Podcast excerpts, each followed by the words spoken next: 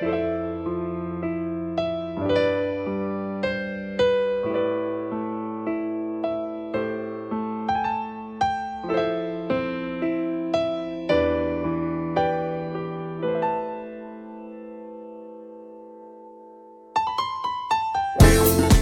家好，这里是请上中环，You are listening FM Hyper Central。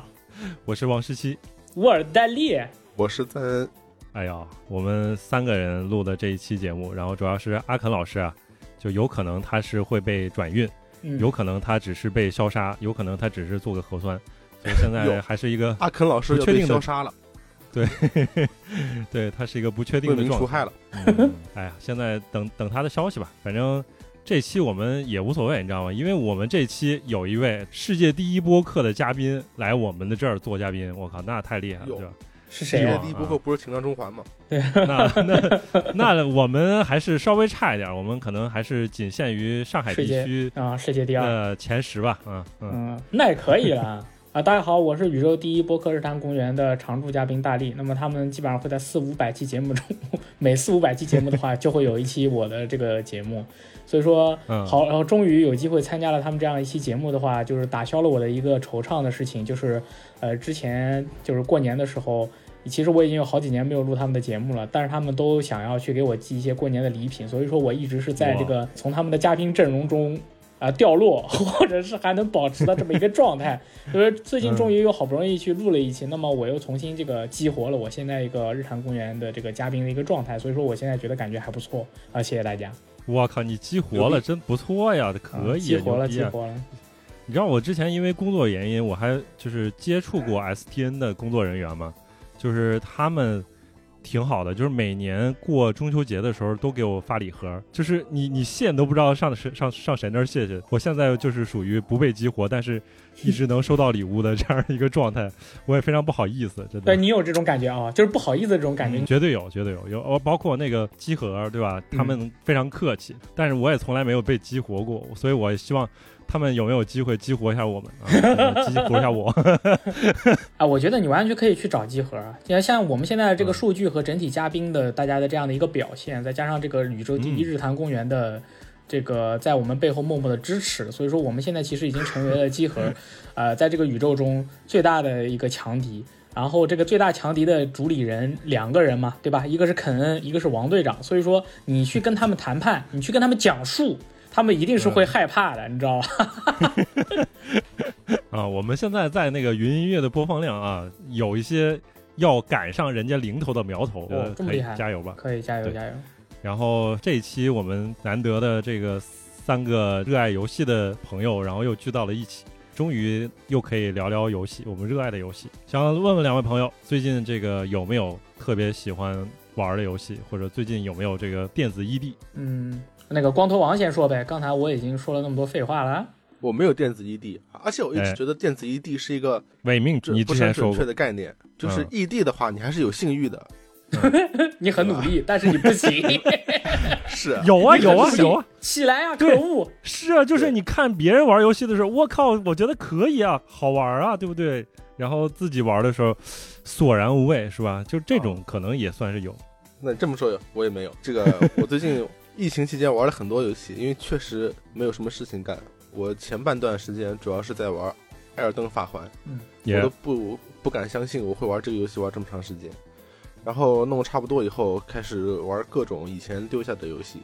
玩了很长时间的《星球大战：陨落的武士团》我操，然后又玩了《黑色洛城》，又玩了《博德之门二》，又玩了《勇者斗恶龙十一》。总而言之嗯是玩了很多很多种类的游戏，但是好像就是基于 RPG 为主，感觉是吧？哎？你这么一说也有道理，但是黑色洛城啊。不算，黑色洛城你通关了是吗？这这次。没有通关，通关我就不玩了，就是因为我以前总是玩不下去，所以是。疫情的话是一个机会。对节奏很慢，就是黑色我靠，洛城。黑色洛城很气人的，它是啊。气人就气在你会经常犯错误，但是你犯错对误呢，对对对对，嗯。游戏会继续下去，它不啊像逆转，一定要逼到你对为止，啊，就是对，这个就特别难受啊，你总是要重来，所以以前总是被劝退。啊，现在我也想开了，我就对着攻略选正确答案。我玩《艾尔登法环》的时候，好像一开始也会有这种洁癖在，就是你会尽量不要去刷钱、刷魂，然后我就是会尽量不去做这些事情，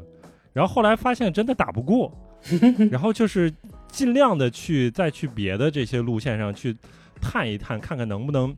打一些别的 BOSS，然后让我自己成长一下，对吧？然后我再回来再打这个主线的 BOSS，然后后来发现还是老是差一点儿，比如说我就是差。一点儿两点儿的这个让自己的那个负重能够提升，那个应该叫是耐力。对你差耐力，然后差一两点儿，然后你又不想去洗点儿，然后你现在涨一级的经验要花个十几万、二十万什么的，就发现哦不行，我要为了打败这个 boss，我就必须要去刷魂。所以就是一开始会有一些这个洁癖在，然后后来打着打着就发现就就没有了。我就我就为了要过，我就是要过，就是后来忍不住，你可能有些东西你找不到，然后就只能去找攻略，因为你你一开始你就觉得我是个游戏编辑，曾经的游戏编辑，但是我玩游戏对吧？我应该也不至于要求助别人，对不对？但是后来发现求助难道不香吗？对吧？对啊，就是法环。所以我觉得这是另外一个问题，它不是电子异地的问题啊，而是我们作为玩家的人格破产的问题，就是人格已经破产了，道德已经沦丧了，在残酷的现实面前。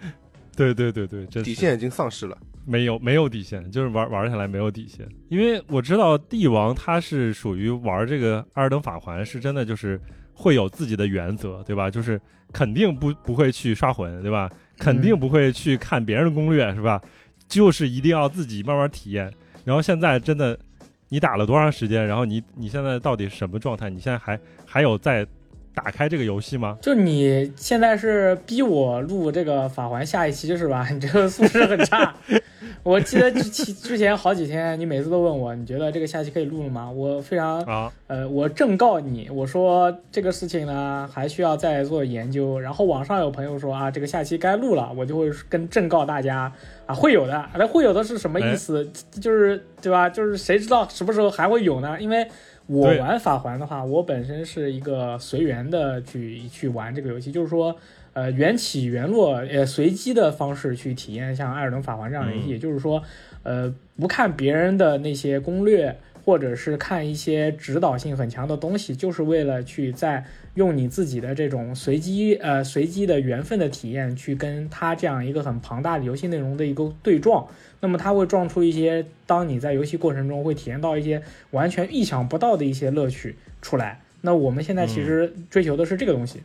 所以说，很多朋友就，所以说到现在为止，我已经有一段时间是戒环的状态了。因为我现在 就跟大家每天写作业或者写作文一样，你把一个作文写好了以后，你第二天再看一看，你得你得改，你需要有一个放空的时间，让你的大脑里面重新去解构你之前已有的这些想法。所以说我之前对于法环已经有一套，就是说上期节目已经跟大家说过了，我对于法环的这样的一个看法。那么未来法环到底是什么样的一个看法，我就需要去。更新一下大脑里面的状态，然后同时是放空，放空了多长时间？放空了好几个月了吧？它发售以后 玩了一百个小时，我现在的人。现在正站在那个腐败下水道那个门前，对吧？呃，秘密之门，把那个门推开以后，就就会就会进入那个吃食者的那个颠火结局的那块儿。就是说，基本上我已经理清楚了，说这个游戏整体的一个概念和思路。因为我本身其实有一点对于就是说现在这个呃数据爆炸时代的一点自自己的一点小小的抵抗吧。就是说，现在所有的人，就是说对从我来说啊，就是说。我认可的一些环学家，就是说那些魂的考古学家，就是就是那么几个人。那么我认可他们的原因，就是因为我看过他们的内容，看完了以后，我觉得，嗯。你的你这个这位朋友的这个考古的思路是非常的呃清澈，然后让人也很容易理解的。但是当时环发售了以后嘛，这个环学家就有赶工的，有这个有有趁着这个流量想要赚一波的人有很多。就是说你会发现同同一时间会有无数个人再去跟你讲环的故事啊，他的猜想或者怎么怎么样的这些东西。呃，但是这这样的话就会造成一个很大的问题，就是如果你对于还的这个东西本身就是一个很懵懂的状态，然后你就去看了一些很错误的朋友给你去讲的一些错误的故事，导致你有一些错误的先入为主的信息，呃，会对你对于这个游戏的理解有一个很大的伤害。所以说我想要避开这个时代，我想要避开这个会对你造成这个错误信息的时代，等到。大概这个游戏发售了可能半年、一年以后，对对对，就没有人再去跟风去做这些东西了。那个时候啊还要去出这个游戏相关内容的人，一定是已经大浪淘沙到最后，内容已经是非常精简，内容是已经是高度提炼过的。那那个时候嗯再去看这些论文，因为当年我就是看了一篇那个雪原的论文，那个大哥真的是以论文的形式去讨论，然后叙说他整体他对于整个游戏框架的一个理解，你会感觉到就是说那个时候再去去理解这些东西的话，你会有一个更好的一个理解。所以说我想要去避开现在这样一个信息大爆炸的，就是环出的这么一个时代，所以说是这样的一个情况，而且再加上这个环必然是有 DLC 的嘛。所以说，啊，呃，对，它等必然是有 DLC 所以说我们等 DLC 出来了以后，它甚至有可能，啊，而且包括他们之后的好几次更新，还还加入了很多这个其他角色的后续的支线，譬如说那个 Motherfucker 死光头、嗯。啊，光头王不是说你啊，就是说那个一个 Motherfucker 死光头帕奇的，呃，他之后的一个支线的一个故事。那那其实对于环这样的游戏，就混血他们这样的一个游戏来说，它说一点点的这种小东西，可能对于他们的整个一个世界观也好，它一个时代的也好，也会有一个很大很大的影响。所以说，我觉得环学是这样的，它是一个源远流长的东西，呃，不急着去看，不急着去学习，因为如果你一旦有一些错误的信息先入为主的进入了你的脑子里面，然后你再去接受别人的东西的时候，它会有一个很大的呃负面的一个反馈吧。所以说，如果是这样的话，嗯就是我也建议大家不要急着去看一些。不是我们这个力王官方认证的一些，呃魂方面的一些参考资料，对我就是是对，因为我在呃群里面也好，我在工作群里面也好，我经常会有一些朋友他发一些呃这个这个环相关的一些故事，就是别人某有一些我根本就没有听说过的人去做的一些东西嗯发出来的话，其实我是真的很想跟大家说，我说。啊，这个东西你不要看，这个东西必须要我先帮您看过。如果我觉得这个东西它没有一个就是说错误的一个影响的话，啊，我我觉得大家再看会比较好。这个是还它特别特别特别的地方。别的游戏就是你想怎么说都没有任何问题，但是对于混血它这个东西一定要治学要严谨啊。这么一说，感觉好像我觉得说的特别有道理我。有点精神这样病。你已经叫学这个程度了，那你的所有的文献都应该先经过同行评议，然后再到大众手里。啊，对对对，有点这个感觉，有点这个感觉。非得发论文，这是我天哪！对，因为这个游戏它的治学就是要这么严谨，因为很多人已经对这个游戏提出了很多疑问，譬如说啊，这个游戏的场景设计，那么它很多是呃素材复用的。啊，有些说嗯后期在这个场景里面放了很多、呃一些一些很恶心的怪，那么他这样的一个行为是很对于关卡设计来说是很省事儿的一个行为。但是从我看来啊，从我看来，我看过我专门有意义，对他们去嗯把这些东西去弄了以后，我就反过去去看那些他们所谓的一些场景以后，我发现其实还是遵循了之前宫崎英高先生他场景设计或者是关卡设计的一些理念在里面的，而不是瞎堆的。就是说，在这样的一个地方出现这样的东西，它就是有它自己的逻辑的。啊、如果有一天它出现了，就是说。啊，就是在这之前，其实魂的游戏里面出现过这个怪，就是堆的比较错误的一些呃关卡。那比如说《血缘诅咒》里面的那个圣杯地牢啊，它有些地图因为它是随机生成的，它就会这样的问题。嗯但是对于魂来说，它的正经的这个关卡设计里面，它出现了一些比较规整的一些武器呃这个敌人的一些设计，它都是有它的意义的。我在此提一点，就是观众朋友们有没有感觉到你在玩环的时候，或者你在玩魂的时候，就是任意一座的魂啊，你会发现，呃，你经常有一些地方就是说，你千辛万苦杀了很多精英怪啊，然后这个这个腾转陀拿，左右这个摆荡。啊，过了这样的一个很讨厌的一个关卡以后，最后你在这个关卡的最后只拿到了一个特别特别简单的，甚至没有任何意义的东西。那么它这样的一个设计，果然是蘑菇，对，果然就是 要不然蘑菇要不然就是一块石头，要不然就是一个一个一个一个武器强化石之类的东西，就是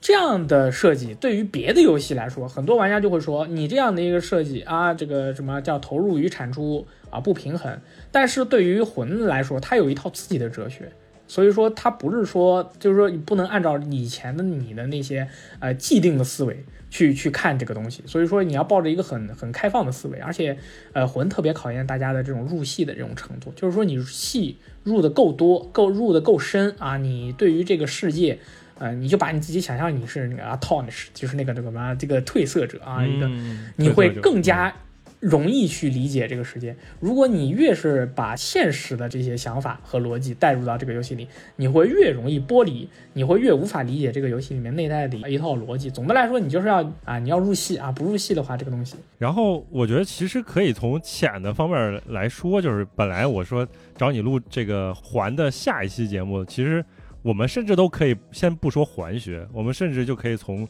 游戏本身或者从游戏玩法或者怎么样，就是稍微浅，没有深入到学的那一步，我觉得可以聊。然后我也在想，就是说有些这个游戏当中的内容，你尽量让你自己去，就是以第一次体验那种方式，然后去完整的体验这个游戏内容。但是你后来可能，如果你看到别人的攻略或者看到别的东西的时候，你就会发现，哦，原来我能错过那么多东西。我就还在还在回想，就是说看三星做的那个攻略的时候，我就想这个攻略到底怎么做出来的？就是这个支线任务，它这儿一下，那儿一下，那儿一下，然后那儿一下。有的时候人和人之间的他那那个角色之间的那个关系，可能一开始不会让你觉得有那么紧密。就这个东西很难，就是我不知道他怎么做的，所以我后边我我感觉我可以去问问他，或者直接问问力王，你觉得这个东西到底是你怎么能够从这么密集的时间，然后你你能够抓到所有的这个这个任务的这个线索？这个我很难个人吧我的经验的话，就是百分之五十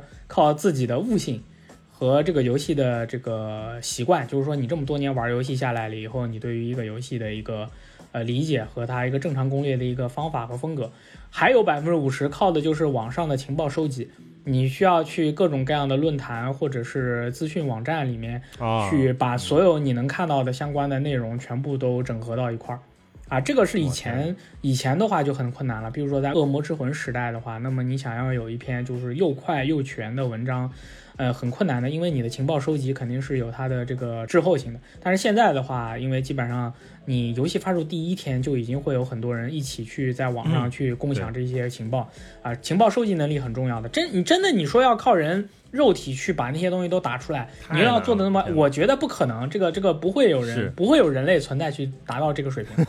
嗯，真的，真真好难啊！天哪！因为一开始提到这个《艾尔登法环》是赞恩老师，而且我还记得你在我们那期 E 三的那期节目里边儿，然后你就特别特别，应该是就是 E 三的时候，因为那个 E 三的时候，那那个时候是在那个夏日季的时候发了那个预告片儿，然后你看完之后，你就整个人就是非常一定要玩到，然后你就安利所有人，然后对啊，你现在已经不记得了是吧？你当时是这样这样一个状态，你想，你我没有当时说的是乔治二二马丁，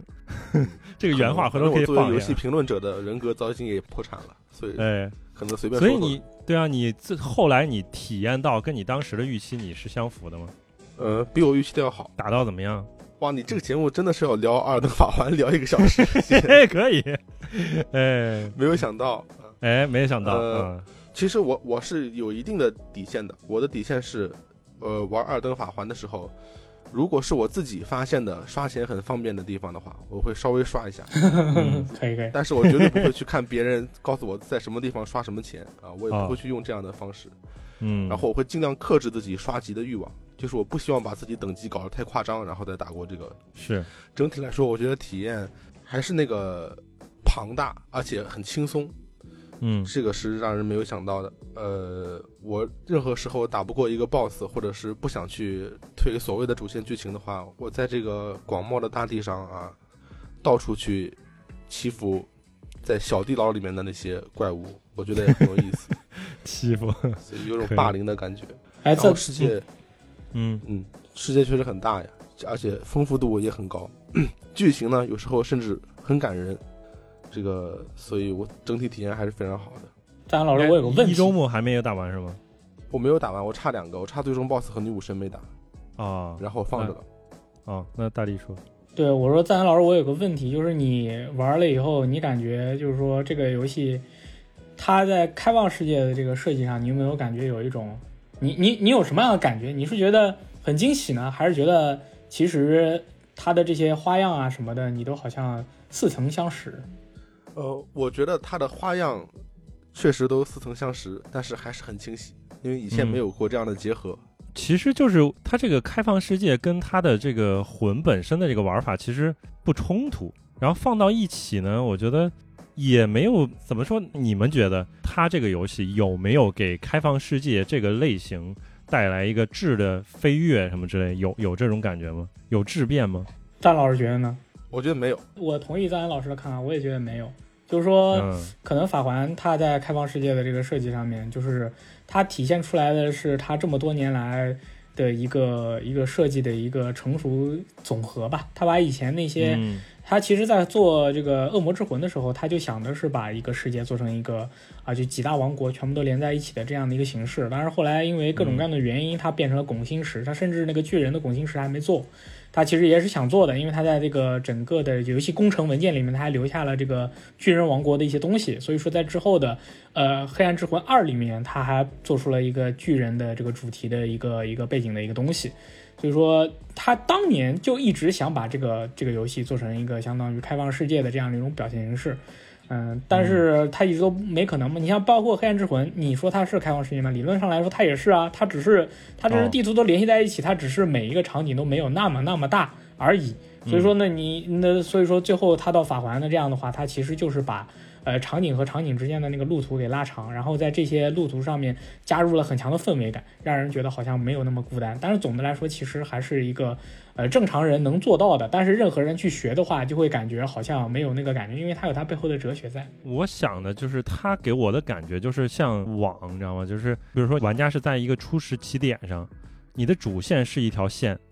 然后你走着走着可能会有一些岔路嘛，在原点上你就完完全你不走主线，你也可以有一些岔路，然后往别的方向去走。如果像只狼的话，它其实就是两条线，就一个点上往往上边一条线，往下边一条线，一个是正常的主线的那个世界，然后还有一个是过去的世界，然后你等于往两个方向去走，然后你可以这边走走走一些，然后你在那边再去走一些。阿尔德法环给我感觉就是在主线走着走，然后你可以如果卡住了，然后你就会走回来，然后你在别的点上继续往前走一走。然后我玩到某些阶段，我就会在想，我现在哪些点是我已经探索过，然后我那个线不能再往前延伸，不能走到终点的。在这个时候，我可能有两三个、三四个，然后我先用主线推，然后不行的话，我再回来，我去走那些点。因为像一开始我们会玩的这个，就是我觉得《二等法环》给我感觉就是它的开放世界是属于你你去探，然后你就探本身的这个路这个过程就很很很开心。但是到中后期，这个探的过程基本就没了，因为你就能到能够探到一些边缘，你就知道这个时候是卡住你，然后不能走的，也相也相当于走到了一个线的那种端头，所以就给我感觉是。它这开放系世界核心的可能就是很像以前的那种关卡制，但是它不是一条线走到黑，它是多条线。然后你有的时候你也不知道有到底有几条线，可能有的时候会差出来更多线。这个可能就是惊喜的点，就是比如说你发现了一些隐藏的地图的时候，你就发现这个地图比你想象的要大得多，然后要精细得多。尤其它可能到中后期，本来以为你没有惊喜的时候，它又给你惊喜。这个可能是我觉得它挺。做的出彩的点吧，但是这个可能就是从开放世界本身的角度来说，它确实不是那么在开放世界的那个角度，它有多大的革新？嗯，你们会有这种感觉吗？嗯，我我觉得是开放世界的游戏，现在实践证明了，就是说它世界是一个轮回嘛，就是世界是轮回，就是说。呃，有一段时间大家觉得开放世界游戏特别好，有一段时间觉得精雕细细琢的单线故事特别好，然后又轮回到这个开放世界。那我们现在所处的这个世界就是一个末开放世界的末法时代，就是大家都在做开放世界，然后都做的这么贼烂，然后只有只有几个人做的挺好的，然后最终可能现在突然有一些人回过头来发现，其实现在去就是或者说玩家自己慢慢的也有人，包括我啊。就是说，像我的话，就是说我怎么去治疗电子毅力，就是说去玩一些单线程的游戏，或者去玩一些看起来是开放世界，但是这个开放世界的里面，它的总它的主要的核心还是以单线去走的这种类型的游戏。你譬如说《地平线：西之禁地》呀，就是或者是《幽灵线：东京》啊，就是说它看起来是个开放世界，但是呢，你玩下来以后发现它其实根本就不是很开放，它只是地图大一点。所以说我基本上就我现在去评价很多有所谓开放世界游戏的话，就是说。呃，会说啊，这个游戏就是地图大一点。你说它是开放吗？它也没有那么开放，它只是地图大而已，一个大一点的呃单线游戏。那么这样的一个一个程度，我我个人的想法是，就我希望现在，呃，未来或者说包括未来，就是说大家不要再做开放世界游戏了。开放世界游戏不是你开放世界游戏不是你偷懒和素材复用的借口。赞老师呢？就是我觉得你呃，十几年以后我们要向新一代的小孩科普游戏的话，可能会跟他们说，你们知不知道曾经有一种游戏叫做线性游戏？哦，这种游戏不是说你找一个长方形的地图放几棵树就可以做出来的。你甚至需要手动去设计每一个点和下一个点之间的连接。然后小孩说：“我靠，怎么会有这样的游戏？那得要多长时间才能做出来？你知道吗？”所以开放世界，我觉得同意两位的观点，就是他现在有时候做的时候可以，呃，很粗放的、很简单的就把一个世界勾勒出来。另外一个我想说的是，我没有意识到两位这么快进入正题，就是开放世界和开放的流程设计是两个完全不同的话题。很多开放世界游戏居然能够做成一个纯线性的游戏，令人感到非常吃惊啊！比如说《黑色洛城》这样的游戏，哦，就是完全线性，根本就没有任何开放流程设计可言。嗯，哎，我觉得《艾尔登法环》其实也很线性，对吧？就是你每进到一个大的那种关卡里边，就是我还你比如说回回到你们最开始进行游戏的时候，如果你只是单纯的舔图的话。你打起来这个东西，它给你的这个反馈好像没有那么那么好。比如说你在那个大地图上，然后进入到第二个篝火点的时候，然后旁边不是有个营地吗？然后你去打一打，这个你跟打什么塞尔达什么，你去清一个营地那种感觉会很像。但是如果你一旦进入到那个史东威尔城的时候，它就会变成完全线性，然后你就回来，哦，它原来的那个味儿又回来了。它就是一个每一个地方都在考验你，每个地方就是你跟。呃，宫崎英高老师在进行博弈的这样一个过程，这个时候，你的操作跟他的反馈之间的这种良性互动，会让你找到，我操，原来我想要的这种爽快感，原来是在这儿，而不是我在去舔图的时候，然后去打一些这种我打不过或者我打得过的那种那种怪，就是线性可能就是更多的时候可以能给你带来这种相互博弈的这种这种爽快感。它在关卡设计上面，包括线性的时候，其实你包史东威尔城就是你的第一关嘛。对吧？对，第二关就是魔法学院嘛，对吧？对，第三关就是就是那个森林嘛，就是它基本上就是这样的一个一个流程，它只是把它放在地图上，然后你中间跑的那个路程比较大一点，而且那个跑的路程中间给你放一点，呃，这种地图上面的这些啊精英怪啊，或者是时刻上的一些变化，让你有一种感觉，好像我是在我有选择。但是你如果是就是你把你最后把游戏玩完，你再重新去回复，你会发现你到一个地方。你的探索也是有尽头的，就是你的尽头会永远站着一个 boss 或者是一个副本，你必须得打，你不打的话，你去别的地方没有意义，对吧？你到了很多很多后期的那些地图里面，圣树啊什么，你会发现，就是他不告诉他没有说你不能来这里，但是你来了这里以后，你发现你的这个输出，比如说你玩家第一次被传到那个啊不断那个衰落的空中之城的时候，你你一砍那个怪，嗯，你就知道这个地方就不是我该来的地方。啊，就是这这就他通过这种方式，就是你他总会有这些，他只是不是直接用通过游戏的 UI 的方式告诉你，你当前等级过低，你现在不应该来。所以说，我们我觉得现在包括那个呃游戏产业也好，玩家讨论也好，没有人把这个《艾尔登法环》说成是这种呃开放式设计的一个怎么什么里程碑啊，或者什么，只能说是魂发展到今天的一个里程碑，它的。那个开放式的设计，在它自己的领域，它做的是集大成，非常好。它就像是它就像是巫师三一样，呃，巫师巫师三，它不是说它创新做的特别特别好，也不是说它泡妞的系统做的特别特别好，然后别人都有很多人是这么做，它是把它这个东西集成，同时表现自己，以及把自己赋予到现在的一个成熟的世界里面的这种水平，它做的非常非常好。啊，那个那个法环也是如此，他在一个魂的世界里面，他把这个东西放进去以后，大家还不觉得违和。这一点上，我觉得就正常，很多人没有做到。你看那个魂的游戏，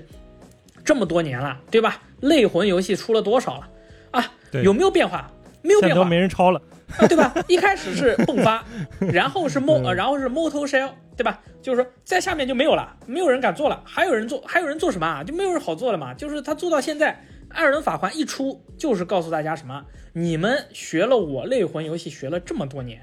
啊，我建议大家呢就不要再学了。之前的这些东西呢，你们都没有学到位。我现在给大家来个总集篇，你感觉你你现在感觉一下，你还学不学？所以说，我觉得法环之后可能类魂类的游戏会越来越少啊。这之前类魂类的游戏我都玩过，我的妈，真的是没有一个，真的是没有一个可以的。它的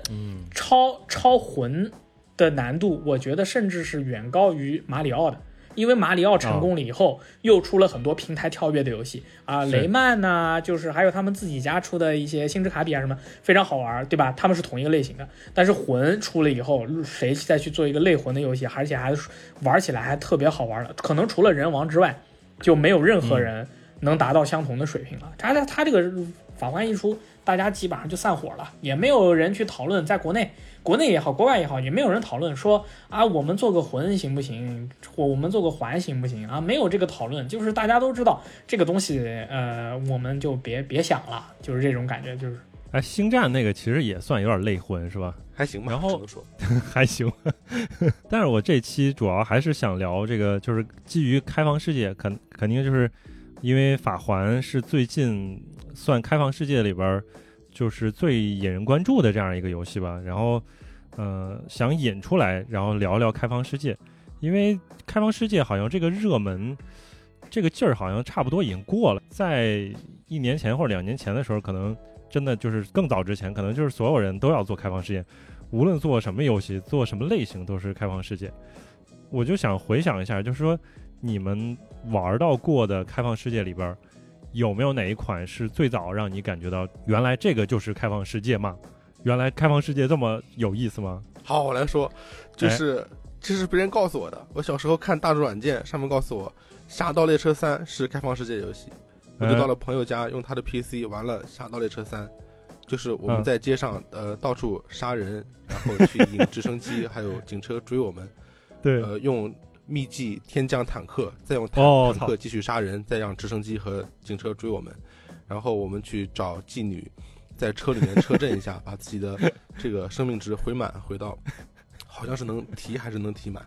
然后那时候我就明白，哇，原来这个就是开放世界游戏。老美啊，确实是开放，确实有开放，确实开放，真实。我我其实这个特别有共鸣，就是我们当时我们家里的。电脑好像那个时候，我我家里电脑甚至跑不动那个圣安德利斯什么之类的。当时的那些网吧里边的电脑，甚至有一些可以跑得动，然后跑到网吧里边，然后去玩那个盗版的圣安德利斯，就是这种体验，就是每每个人玩。哦，原来这个游游戏就是这么玩，就是你去随便杀人，杀完了人之后，然后你去消星是吧？他其实根本就不是这么玩。对对对，所有人，但是我们这个没有人教程啊，没有教程，然后你也不懂剧情，你也不懂它进行的是个什么东西，所以就是玩起来就很很奇怪。然后就是它确实很开放，对吧？就是你你想想，你在这个正正常的大街上，你。你不可能随便杀人，然后你你就是因为游戏嘛，然后随便搞，然后又去查秘籍什么之类的这种东西，感觉就是它不能形成一个完美的一个玩法的一个闭环，但是就是你最初的这种印象可能会留下，就要原来美式的这种开放世界游戏原来可以做成这个样子，很神奇啊！嗯嗯，我是我是大学的时候吧，那个玩那个上古卷轴湮灭。然后那个游戏，对对对对对，但是它对于我来说，一开始我对于这个游戏，呃，玩的时候我没有一个目的，就是说我要周游世界的目的，我是没有的。嗯，啊，这个游戏我这个我的我感觉就是说，当时玩的时候感觉就是说，我是挣扎在这个世这个世界的这个这个角落里，然后每一个人都能把我打爆，然后我就有这种这种感觉，我觉得我很弱。然后之后呢，我就上了这个某些网站，下载了他那个《爱情爱情地下室》和这个《爱情地下室》和这个全程美化，全程美化就是《爱情地下室》的话是这样的，就是说它可以让你呃跟任何一个异性去进行一个激烈的交流，然后你在装了这个 mod 以后，你会获得两个魔法，一个魔法是你对他施施展了以后，他就会爱上你。还有一个魔法，你对它施展了以后，它就会给你修车。然后就是这两个，就是这两个魔法，就是说这个装上了以后，然后 你会，你你装上这个 mod 以后，你们家还会多多出来一个爱的地下室，然后就可以把这些你的新的朋友再聚集在里一起在里面开 party。但是呢，这个有这个有问题，就是这个 mod 装上了以后呢，就是那个上古卷。对，是呃，这个报错是这样的，我那个电脑就是勉勉强强可以运行这个游戏，但是只要运行到很激烈的时候，比如说大家在激烈修车的时候，我这个电脑就会因为过热而直接关机。我的电脑玩玩玩演灭已经关机了无数次了。然后我天哪，这就叫电子异地。啊，对啊，就是 他立他电脑实在受不了了，你知道吧？进入了闲着时间。但是这不还还不是最，这不是最大问题，最大问题是就是说上古卷轴湮灭的这么一个里面的角色呢，男的角色还好，女的角色是真的非常丑、啊，丑到惊爆，这这种丑。可怕。然后我当时在玩这个游戏的时候，我还在国外嘛，然后呃我就问那个外国的朋友，我说呃听说呃上古卷轴里面的人很丑，是因为你们这类人啊，you white people 啊，你们这些 white people 的这个。审美审美跟我们这些亚洲的朋友不一样，或者说你们的这个审美其实是更加传统的、美化的，然后不沉迷于瓜子脸或者是怎么样的。那么你对于上古卷轴里面的这些角色的这个长相，你有什么样的看法？他说啊，这个 啊，他说的是他他并没有说说我们的美老美的审美就这样，他说的是啊，真的非常丑，我们都觉得很丑。对，就是这个解决了一个最大的问题，就是说对中国人。和美国人或者英国人啊的审美是不一样的。我跟你们说，其实，在游戏在在游戏里面，这个人物的这个审美几乎是差不多的，就是说还是喜欢那种那个巨大，呃，这个球状物，这个什么之类的，就是这种，大家还是都喜欢这种啊，脸也要好看，要瓜子脸的，不能像像我这样嘛，脸感觉跟面包一样的，这个这个是没有人会喜欢的。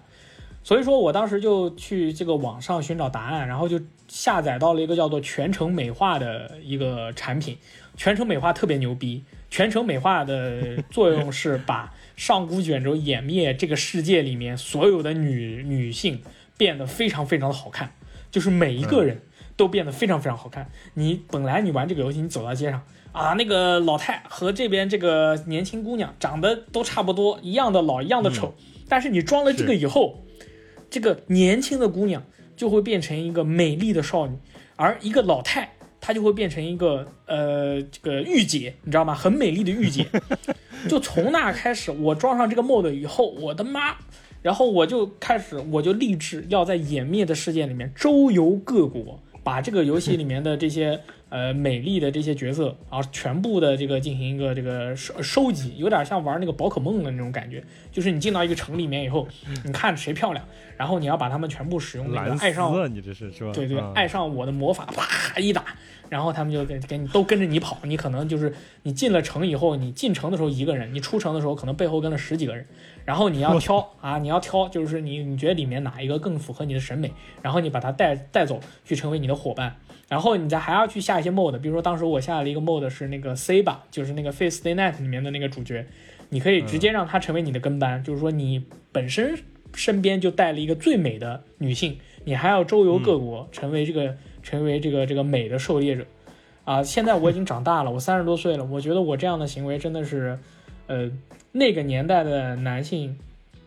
特有的啊，这个这个无处安放的青春。啊，他也同时告诉了我，就是说在游戏的世界里面，就是什么叫做开放世界游戏。我觉得开放世界游戏对于我来说很重要的一点，就是你可以周游各国去欣赏各国的这个美景和美丽的角色，这个很重要。对，在这之前我也玩过 GTA 的游戏，之前我也玩过 GTA 的游戏，然后我不觉得 GTA 很开放，我觉得就是 GTA 根本就不知道在干嘛，就是有这种感觉。我可能玩无厘头，对，圣我玩圣安德烈斯，我可能。就是想做的事情就是使劲吃汉堡，把我的那个人吃成一个大胖子，然后在街上到到处打人。但是对于我来说，它并不开放，它不自由，因为我觉得我的灵魂在这个世界不自由。我感觉我没有什么可以干的事情。没装帽子嘛？对对对，在上古卷轴的世界里面，我就觉得我的灵魂非常自由。我想干嘛就干嘛，这个这种自由的感觉，不是你想干谁就干谁，对，谁谁想干我就干我，你知道吗？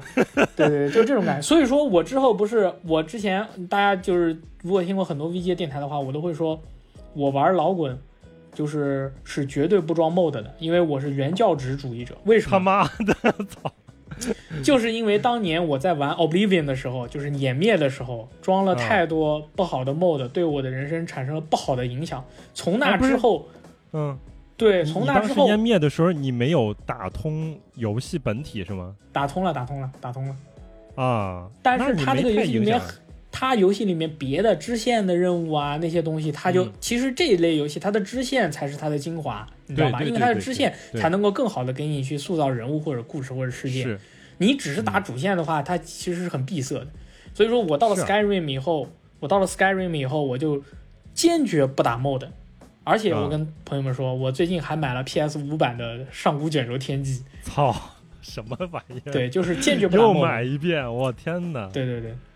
牛逼！我我其实记得就是上古卷轴四的时候，真的就是有各种 GIF 图还是图出来，就是因为论坛里边总总会有一些大哥会带那个签名嘛，对吧？就是某些那论坛是动态还是动态？某某对某大妈对吧？里边一些这些大佬们是吧，在在自己版主们底下那个签名都非常厉害，然后还是动态的签名，然后看了一个个都觉得我操，这太牛逼了！到底是什么游戏？然后一天有一百个人问到底是什么游戏，然后回答的问题的这个答案都是上古卷轴四，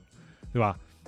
然后当你进入到论坛的这个上古卷轴四专区之后，你就会陷入迷惑，我操，太就是你不知道下什么东西，就是什么就乱七八糟那太多了。然后你对啊，你都不知道你是跟什么样，就是跟啊、呃塞尔达里边做料理一样，你去打 mod，然后你到底加了什么样的调料，然后什么样的原料，你才能达成大佬的那种 GIF 图的效果？真的就是对我来说太难了，不可能，这个就是不可能完成的任务。所以我是在上古卷轴五的时候才入的坑。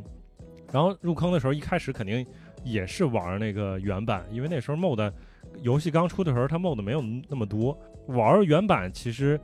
就等于跟力王体验就高度一致了，就是你可以玩各种这个这个主线之外的一些东西，因为它主线其实也挺简单，主线就是最后杀个龙，对吧？然后你就主线就完了，然后它也没有一个。对，也没有一个动画的效果，就是你，我记得就前面流程应该就是学几个龙吼，然后证明你是龙裔，然后这，然后后来发现你应该去杀龙，把然后杀杀掉了几条龙之后，然后最后把那个那条大的龙然后杀掉，然后结果它也没有一个，应该没有结尾动画吧？我记得那个游戏没有没有，对，然后莫。名其妙你就主线通了，对啊，你主线通了，然后你干什么呢？就是干什么真的很奇怪，然后你只能去周游列国了。虽然这个时候没有各种美女吸引我，我只能去各种周游的时候，然后去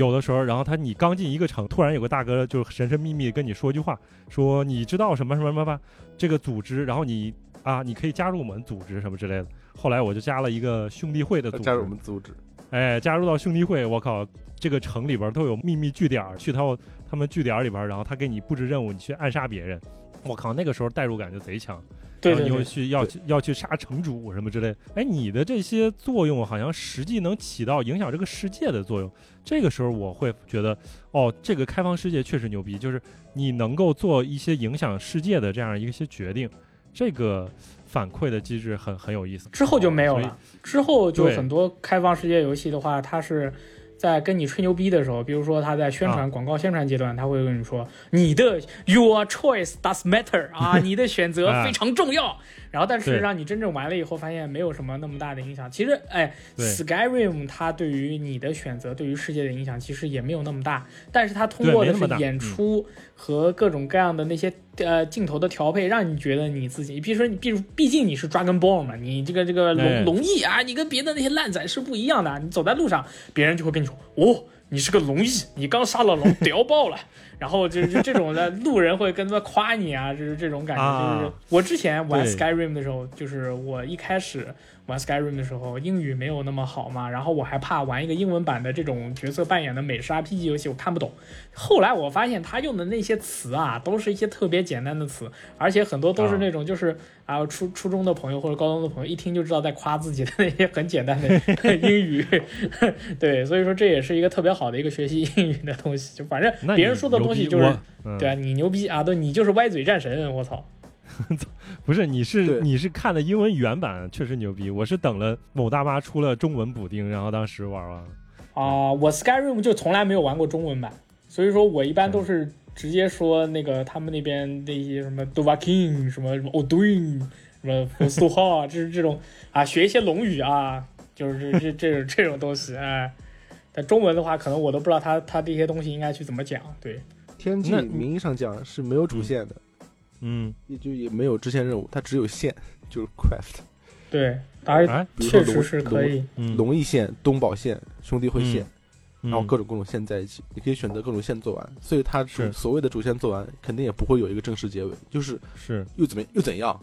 对于对制作者来说，你又怎样，一点点嘛，又怎样，对，对，嗯这样的话，其实想起来，辐射四也是类似的这这个思路吧，对吧？又怎样？然后你继续打呗，对吧？就是还有很多这种这种东西你得等着你。我我其实想到更早之前，比老滚五之前，其实还有一类游戏，但这个游戏我就是就是最经典的这个游戏的代表，是我没玩过的。我应我不知道你俩玩过没玩过，因为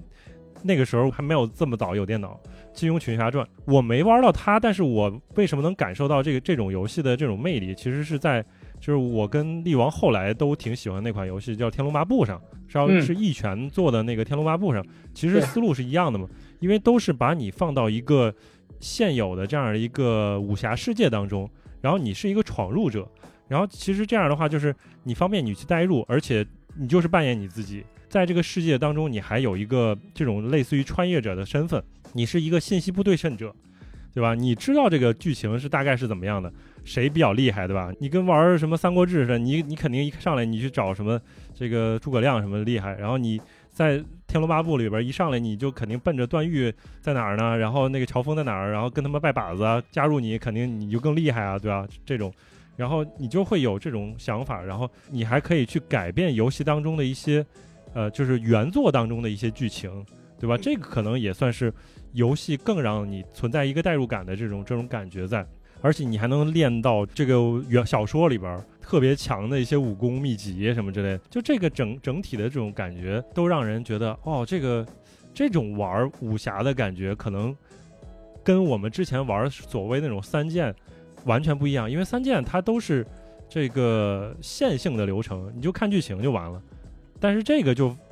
更让你觉得你在玩游戏。然后你可以决定你下一步要做什么。对，嗯这个让我突然感觉到，呃，在某一个时点以前，要做一个开放世界游戏，就意味着你不仅要在世界上开放，在性上也要特别开放。金庸群侠传》是 当时那批武侠游戏里面最这个呃符合青少年男性的思维的。哎，我靠，哎呀，嗯嗯我操，太牛逼了！那我小时候只玩了一点点啊，刚开始的时候，我能够找到的这个同伴根本就不像你说的那样，是什么乔峰啊这种什么大英雄，嗯全都是臭流氓光是吗？对，只有他妈田伯光愿意加入我。任何一个人模狗样的，就是人格上没有破产的人，都会跟我说：“嗯，你的戾气太重了，这个哦我是不能加入你的。”所以我只能跟这些哦臭流氓一起行动。我还很清晰的记得第一次遇到田伯光的时候，那时候我还没有看过《笑傲江湖》，哦，但是呢，他就开幕雷击，给我展现了他的个性。我现在嗯有两种记忆，不知道哪种是对的。一种是他给我展现他们家床很大，可以睡很多人，然后可以做很多活动，是这个吗？没有人我我不确定，我因为我真的是没有玩过，这可以我们事后考证。嗯。有钱伯光家的床，钱伯光家的床是吗？对。嗯，好像我有啊印象，好像我有印象，他是提过他们家的床很大。超大的，对，我记得我好像我好像印象是是有，就就是好像他就是软提壶，软提壶以后，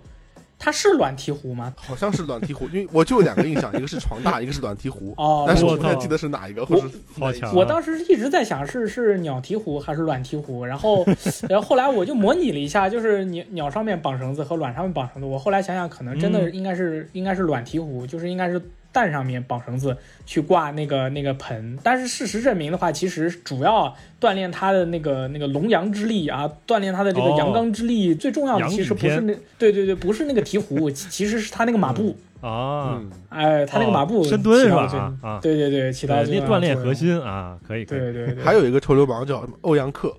啊 也是给我讲一些啊泡妞方面的东西。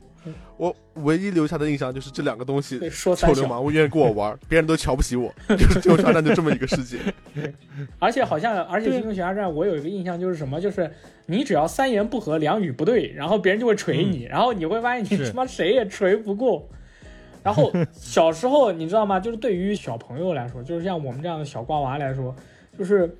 游戏并不是一个特别容易的一个一个东西，尤其是像《金庸群侠战》这种背景比较深厚，它的系统也有一定的道理的游戏，你如果没有人告诉你这个东西该怎么玩，你真的不知道怎么玩的。比如说你嗯任何人你都打不过，你入门也很难入门，就是你会感觉任何人你也不知道要干嘛，对吧？他也没有什么太主要的一个故，事。嗯，对同期的话，同期啊，小鱼儿与花无缺啦，就是这种，哎，游戏你都可以去玩儿。然后还然后他那个你玩不懂的游戏，可能最终你就放弃了。我小时候玩最多他妈大富翁，你说大富翁四算不算是开放世界游戏呢？我可以周游世界，我可以周游世界，买地图格子。对，绝对算是开放世界游戏。我看维基百科说，开放世界的游戏缘起是中国围棋啊！哦，原来 我什么鬼是这样吗？哦，我靠，这陷入我感觉我的脑子里面突然划过了整个宇宙。我靠，我明白了。哎，不过我刚才觉得就是赞恩提到一个点很有意思，其实就是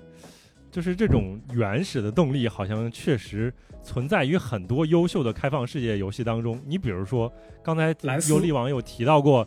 就是好看的女性，尤其欧美女性的这个游戏的例子，那就是巫师三，对吧？巫师三又开放世界，又女性，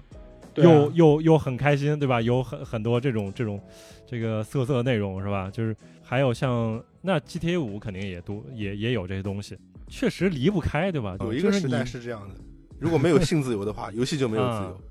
对，现在好多了，现在现在很多大厂很收敛。对啊，就暴雪、动视不是都开始搞什么多样化的一些内容，可以去在对于这些这些方面的内容进行一个分辨和这个整合，并且在游戏中加入更多你没有办法理解的一些东西。但是我觉得是这样的，就是刚才我在说这些内容的时候，包括很多很刺激的修车内容的时候，我个人就会把自己投射到，就是说如果有这个。我们的听众的老婆听到我们说这些东西的时候，会不会觉得我们很猥琐，或者是怎么怎么样？就是觉得我们就我们很肮脏、猥琐、卑鄙。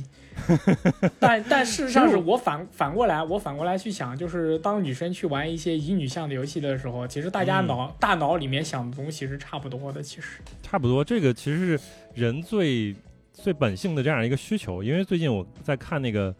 呃，花花公子的那个人的纪录片儿，他是原来的实际的影像加，呃，新拍的一些东西，因为那个资料他找不全嘛。然后他讲他自己创作那个，呃，那个杂志的过程，他就想就是说，那个杂志你们有没有看过吧？我没有看过普雷波，没太看过，我只没看过。我好像在呃，Mafia。呃，里面收集过普雷波的 magazine，然后你可以在游戏里面打开来看两页，但是都是属于那种有点像阁楼的那种呃写真，对，也没有哦，就是你说在游戏里边表现，因为我小时候因为对吧，对这种方面。当当时知识不多，然后就他知道有有，嗯，对啊，我想知道这个杂志到底什么样的。我当时好像下过电子版，但电子版打开之后就会发现它跟我想象完全不一样。它里边有很多正非常正经的内容，它有什么关于小说，包括文学，什么音乐，各种生活方式、旅游，有很多这种东西。它其实是一个生活方式啊，对，生活方式杂志。但是它吸引人的点呢，就是它的封面以及里边有专门的这个写真的这一部分，对吧？就是这个它是吸引人的点。所以后来我就回想，就是说，你比如说我们一开始为什么看《冰与火之歌》这个《权力游戏》这个剧的第一集？这个剧第一集，第一集太刺激了。对啊，这个剧它本身它这很多厚重的东西，它都是后边才出现，什么什么血色婚礼啊，什么各种权谋斗争啊，各种什么之类，你打来打去。但是它吸引人的点在哪儿呢嘛？HBO 这种剧它吸引人的点在哪儿了？对吧？都是这种。对对对对，就突然啊，突然一下就开始这个进行一些就是任何朋友都能够理解的这个操作。我觉得这个确实是。啊，你你这么一说，好像真的是，就是，但是对我来说。我看《权力的游戏》很晚的一个原因，就是就是因为你们这帮人天天跟我说 他是多么的黄暴。哦，我说这有什么意思？这不臭不要脸吗？我又不是不会上 Pornhub，所以我很晚才看这个剧，然后错失了很长时间。对啊，就是这个入坑，就是现在你推荐别人看嘛？我觉得现在都甚至不推荐人看。对你看看前面一两季，就看看过个过个瘾就罢了。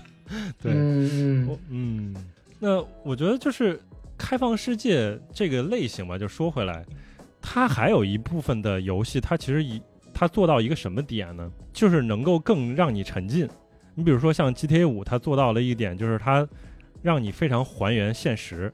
然后你可以实际的这个在游戏当中体验，就是美国的一些城市的这种感觉。然后或者你在育碧的一些游戏里边，然后你可以走进这个呃法法国大革命时期的巴黎呀，对吧？然后各种各种。古古老的一些城市啊，有一种这种沉浸感。然后包括如果万一哪一天，对吧？咱们做了一个游戏，然后它是还原的上海，可以在什么南京东路走一走，到静安寺走一走，那个感觉其实也会觉得挺不一样的，对吧？也是会容更容易做成开放世界。你比如说，呃，因为我知道还有一些也会拿现实去取材，然后像战地，它拿上海取材过，但是你只能大概看一个意思，然后你看个东方明珠啊什么之类的，然后包括呃没有杀手，应该没有东方明有东方明珠，有东方明珠。没不是东方明珠啊！不要乱说话，不是东方明珠。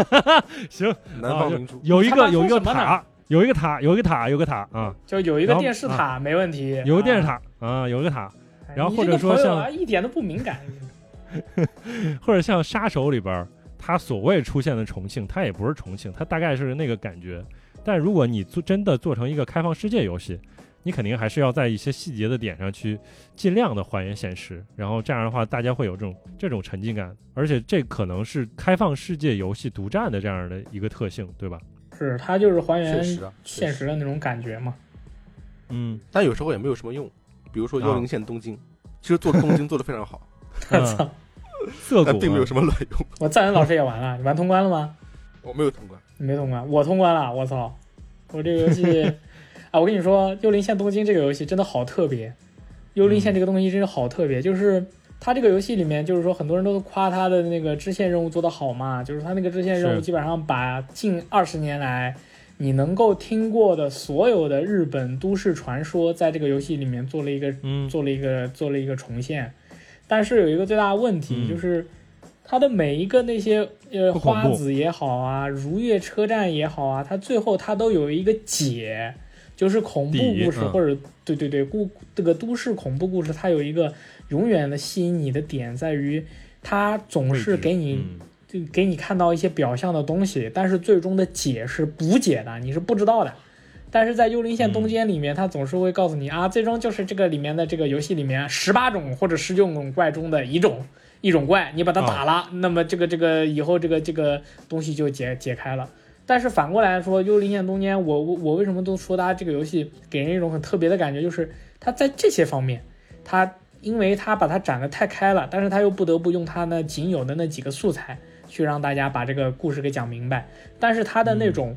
温柔的、呃细腻的那种情感，是让我一直让我觉得，就是说这个游戏一开始是那个就是呃泰国工作室的那个小姐姐做的嘛，就是说你能够体会到她作为一个制作人，她美术总监，她的她在这个游戏里面倾注的那种温柔的那种感觉，因为她这个游戏里面很多的故事，呃的发生或者结束都是以呃人类的那种非常温柔的情感去作为一个一个开始和结束的。这个东西我嗯能感受到，就是说女性制作人在这些方面就是真的是很细腻。你要是男性制作人，像我，我说啊，你东京打鬼，你他妈的那些鬼，我跟你说按到地上给你打的灰飞烟灭就完了。但是他这个《幽灵线：东间》，他每次都是。门口站了个鬼，跟你说他里面里面有一些他很在意的东西，然后哎，好担心，好担心啊！我为什么在这里一直都地府作为地茯苓我不走？我就是特别担心，特别操心里面的这个人或者是什么东西，你帮我去看看。最后结束了以后，你跟他说啊，就没事了，呆就不啊，蒙代奈。然后他就说啊，真的没事了吗？然后就呃成佛了，就升天了，就是那种感觉，你感觉嗯，很细腻，很温暖。啊，这些方面啊，幽灵线中间你都感觉啊，我就能充分的体会到它的那种感觉。然后这个游戏玩起来嘛，就感觉嗯，反正我玩过就行了。大家如果不是特别感兴趣的话，就就不用玩了。我是因为有里边有柴犬，所以所以我买了，然后嗯，我体验了，我感觉就是我发现的很很神秘，就是为什么他刻意不营造恐怖的氛围，就有些明明可以营造的比较恐怖的氛围，然后就感觉他在刻意的去避免，就感觉是不是为了迎合就是更多的这个受众？因为如果你把它游戏做恐怖了，你受众就少了，就这有这种感觉。三上刻意真司说这个游戏嗯是一个街机式的射击游戏，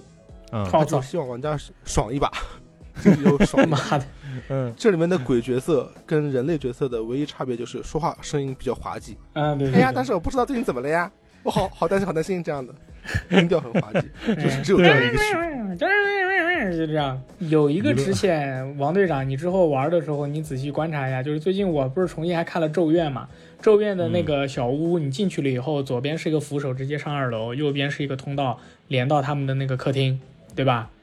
在幽灵线东京里面，它很多你进入了室内了以后的民房都是同样的房屋结构。我当时做那个支线任务的时候，我一进门，我的发，这个地方我他妈来过呀！我操，就是这种感觉。我说啊，你到时候玩的时候你注意一下，真的你妈贼刺激。好吧，那就因为我体验的少，因为就玩了一开头，所以感觉你比如说他在主线的那个一开始的那个就是医院里边，就是他明明这个东西就可以非常非常恐怖，但是其实就还好，他就做的就是你能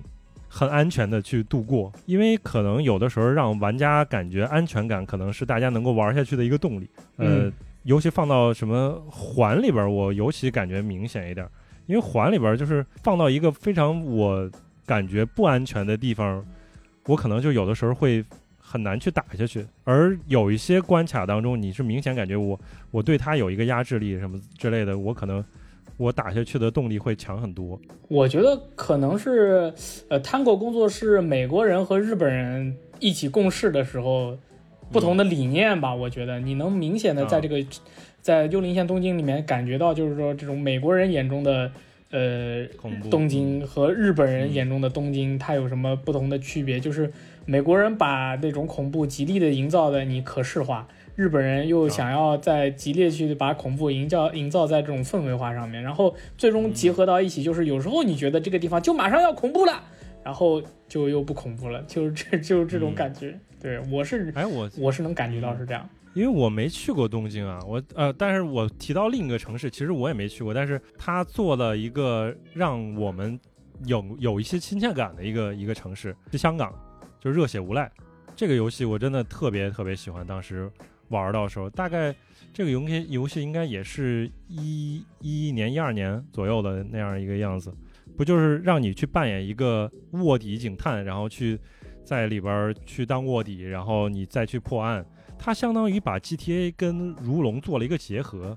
就是里边既有开车的部分，也有这个武打的部分。我觉得在这一点上，它甚至比 GTA 做得好，因为 GTA 对它没有这个对近身格斗的这部分，它近身格斗做的非常弱智嘛，对吧？你打他一拳，他打你一拳，然后 然后一要一个人就平平着飞出去，然后就倒地了，然后就死了。就莫名其妙，对。然后那个里边他还做到了这种招式的系统，然后还有不同的套路，还有什么？后来又有些 DLC，反正就是它还有环境击。杀你周围如果啊有各种环境的话，你可以直接在环境上面把敌人处决，贼帅。对我靠，那真的就还挺有意思，而且它整体氛围，对吧？挺还原香港，对吧？香港也有中环啊，香港的中环那就很厉害。它那个中环就是是它那个金融中心嘛，然后也有什么庙街，然后各种东方的风格，然后包括那种高楼大厦，其实看起来还是挺有这种亲切感。包括你听的那些歌都是粤语歌，你都不像是 GTA 啊，我里边好像是不是有只普通话？我不记得了，应该有粤语，反正。然后、嗯、有的有粤语，对啊，比你之前玩的很多这种纯西方的游戏，只能听英语歌，又亲切了一些，就感觉整个的这种氛围啊、营造啊，它是我觉得就是做的很好的一款开放世界游戏。对，而且 Sleeping Dog 最牛逼的地方在于它的有一个 DLC 叫做公 C 啊，那个 DLC 就啊是讲、嗯，那个那个就是可能是电子游戏领域非常非常少见的，把这种咱们中国的传统的这个僵尸啊，穿着官服的这种钢 C，在这个呃现代都市里面肆虐，然后主角作为驱魔警察啊，去跟他进行一个战斗的这样的一个 呃也内容还挺多的一个 DLC，去做成一个完整的一关的这样的一个感觉，然后。这个东西真的很少见，你就你就能够充分的感觉到，就是说这个这个开发组对于中国文化或者对于香港那个地区的一个中国香港那个地区的一个文化，它有它嗯这种很独到的一些、一些理解。其实确实是这样，可最可惜的就是 Sleeping Dog 就之后就就没有了，就没了失败了，对就没了。就重置了一遍，然后现在它等于像他这种也卖给水平 Embracer 了吧？哦，好像是，但是没提过这没提过这个 IP。如果是有的话，啊如果他还能复活出个二的话，我觉得那简直就是呃爽到爆炸的一个事。因为这个游戏真的很好玩，它的战斗哇，战战斗贼他妈好玩，是啊，这蝙蝠侠战斗哎，就是蝙蝠侠真牛逼。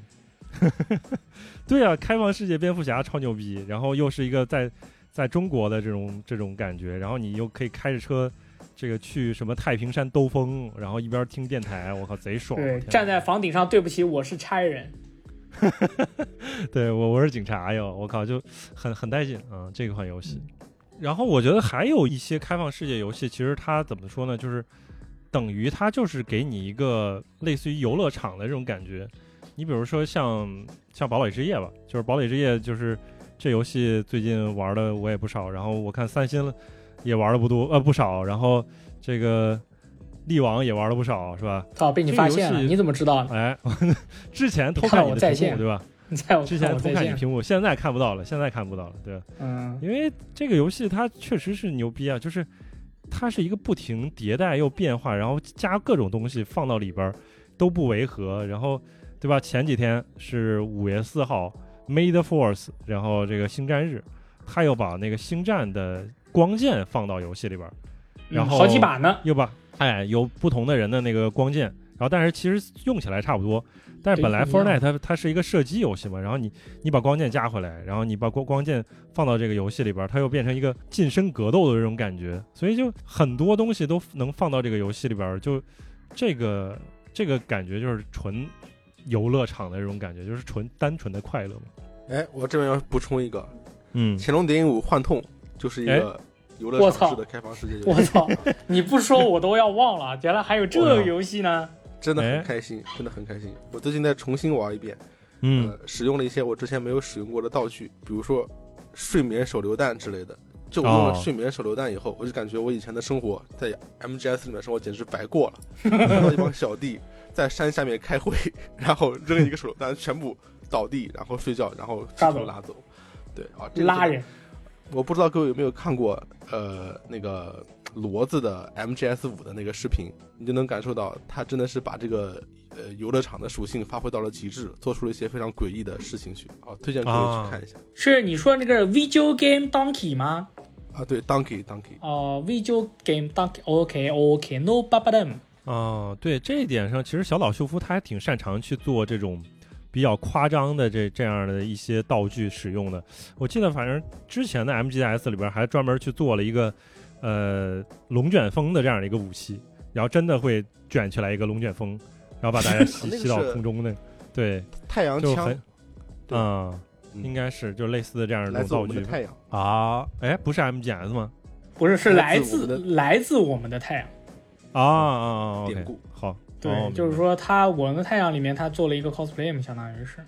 你看那天我跟王队长还说呢，开放世界游戏，我说开放世界游戏，然后还要做的有没有这个世界上有没有一种开放世界游戏是可以让你体验恐怖元素的这种开放世界游戏呢？就是你走到哪里都会很害怕，啊、很恐惧，然后这个地这个世界又很大，然后你就，然后我我这个想了半天，我突然说，妈的，死亡搁浅。哦，嗯，还有点。还挺吓人的，是的对，还是挺吓人的。亡搁浅真的挺吓人的，死亡搁浅是。但是《死亡搁浅》彻底属于那种有一个开放地图，所以就被称为开放世界游戏。其实是一个非常线性的游戏。对你就是是从一个点到很多点去送送外卖嘛，就是这种。然后中间嗯，有些地方他妈永远在下雨，然后那个地方就，我靠！我第一次看到 BT 的时候，然后想从他旁边悄悄的把货送过去，那这个那个真的是我我觉得就是那种肾上腺分泌的体验，可能就是最近要不然就是玩魂打 BOSS，要不然就是打塔科夫跟人 PVP，就除此以外，可能很少有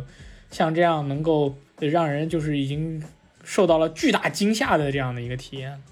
这真的还是挺吓人的。就是即便你后来就是经历过那个一次战斗之后，然后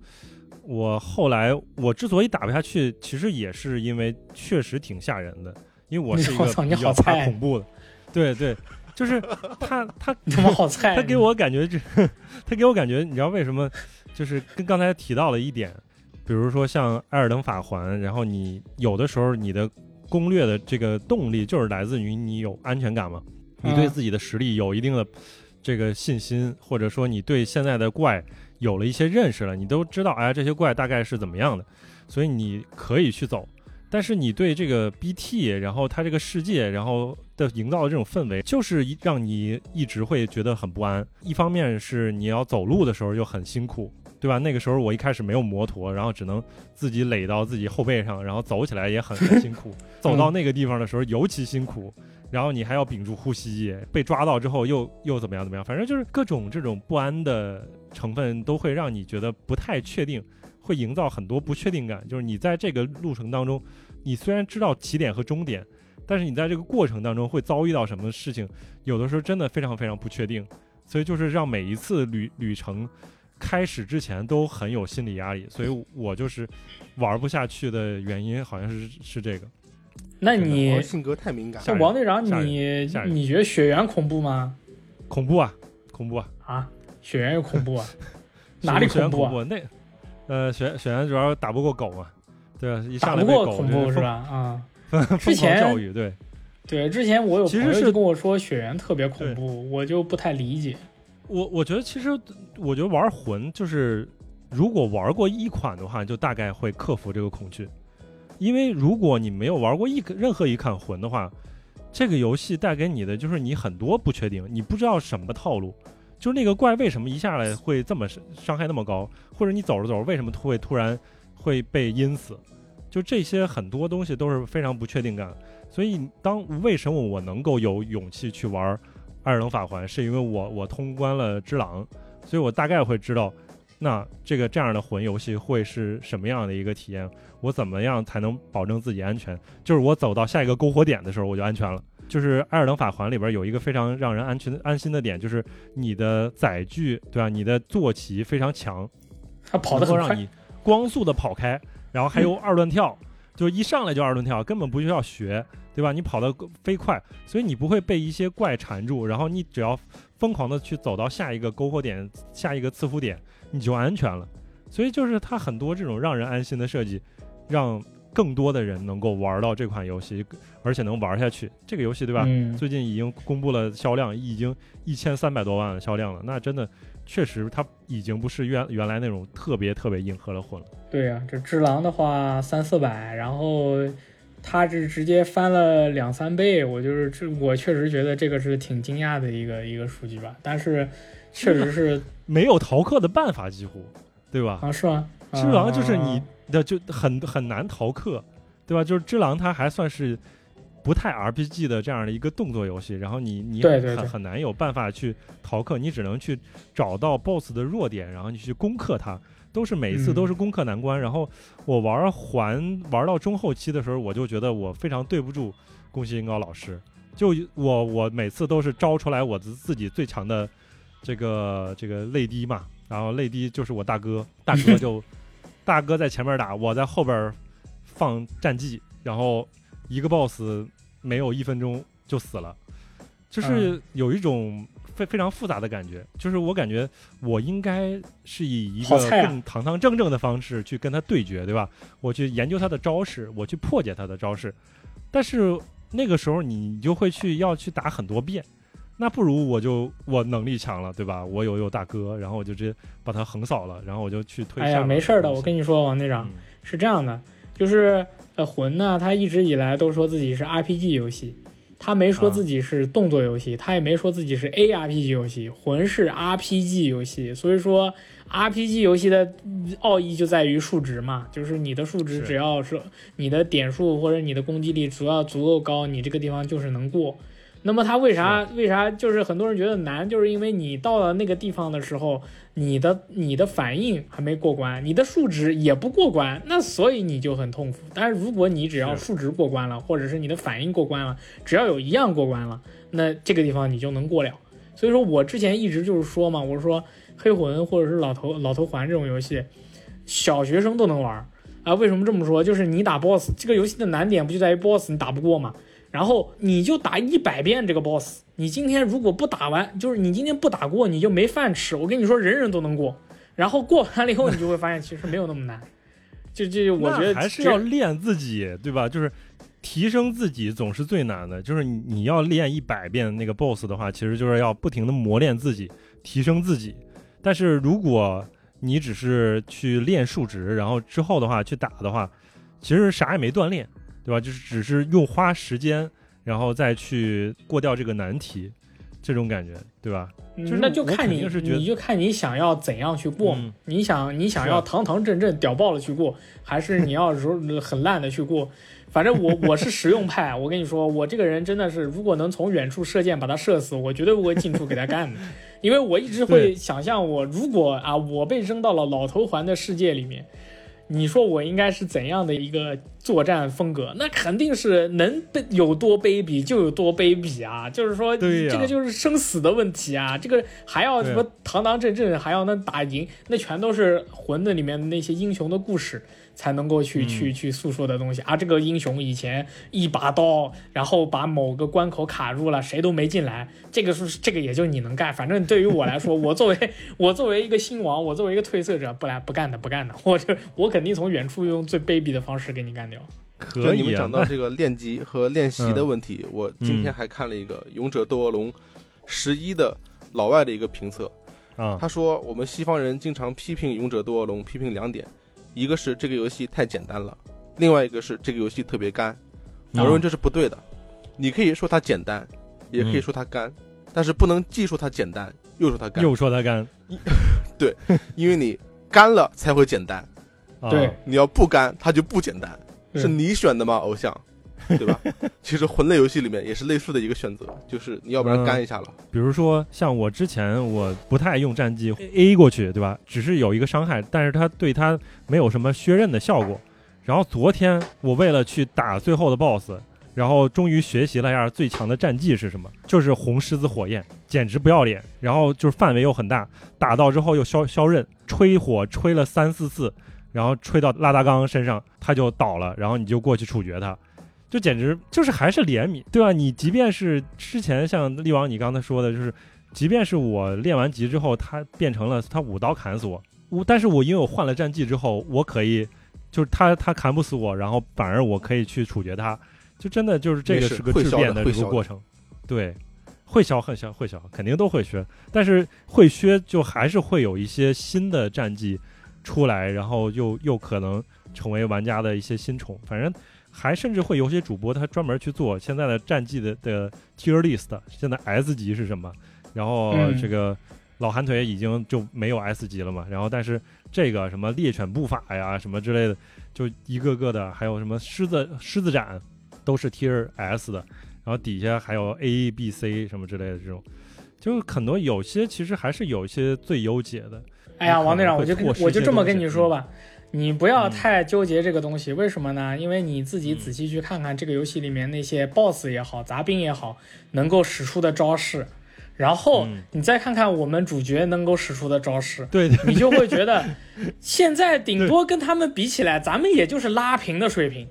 以前就是我以前咱们玩恶魔之魂、黑暗之魂的时候，你能干嘛呀？你他妈就是平砍加放魔法，嗯魔法的那个后，对，你那那个那个怪一个个嘛用的那种毁天灭地的东西，那么现在基本上也就是怪能用的东西我们也能用，但是同样一招，可能同样一招啊，BOSS 用和我们用，我们就比他差很多，我们是属于他的劣化版。那那那就是我觉得，其实就是从动态平衡的角度来说，我们就是比以前强了，但是我们还是没有这些 BOSS 或者敌人强。你不要觉得说我们现在有多赖，你们看看那个怪他妈有多赖啊！我操，大哥了，血那么厚。女武神最赖啊啊，对啊，他赖的都不行了，哎，就是女武神啊，就是或者说那种每一代都有几个大哥，就是你玩了，你玩五十遍，就是你打他打五十遍，你有一种感觉，就是这个大哥就不停，你这个这个没他不停，他这个不停，你怎么把招给他塞到中间，你能搞他两下？就很难，啊。你必须要去使用盾反那种，就是投投资和收入比，就是如果你水平不行，投资收入比就很差的这些招式。对，就是现在有一些好用的招式了，你像王队长，你现在好不容易我们有一些好用的招式了，你还在那边说我打他打的不够啊、这个真剑胜负啊，我还不够帅气，你是你什么意思？你是要平砍死他？你觉得帅气是吧？我操！我操！你像我们这种老魂人，我们现在就觉得啊，我们这些人终于是稍微站起来了一点了。就是同样的一招，我们现在已经能够发挥出这些半神 百分之十的水平，我觉得就已经是，我觉得就不行了。你们觉得还觉得我们太自己太厉害了？你这我跟你说，你像你觉得自己太厉害了没有没有，未来没有未来再做一个，你像《黑暗之魂三》刚出的时候，那个时候不是说有很多的，就是新加了一个系统，就是战绩嘛，是从《黑暗之魂三》开始加入的。《黑暗之魂三》的战绩我就没怎么用过，因为怎么特别不好用。所以说他这次在之后的不断的这个这个新作品出了以后，他就不断的去强化这个战绩，因为之前三代那个战绩又不好用。然后就没有人去提这个事情，然后现在给你调的比较好用了，然后你没有说太好用，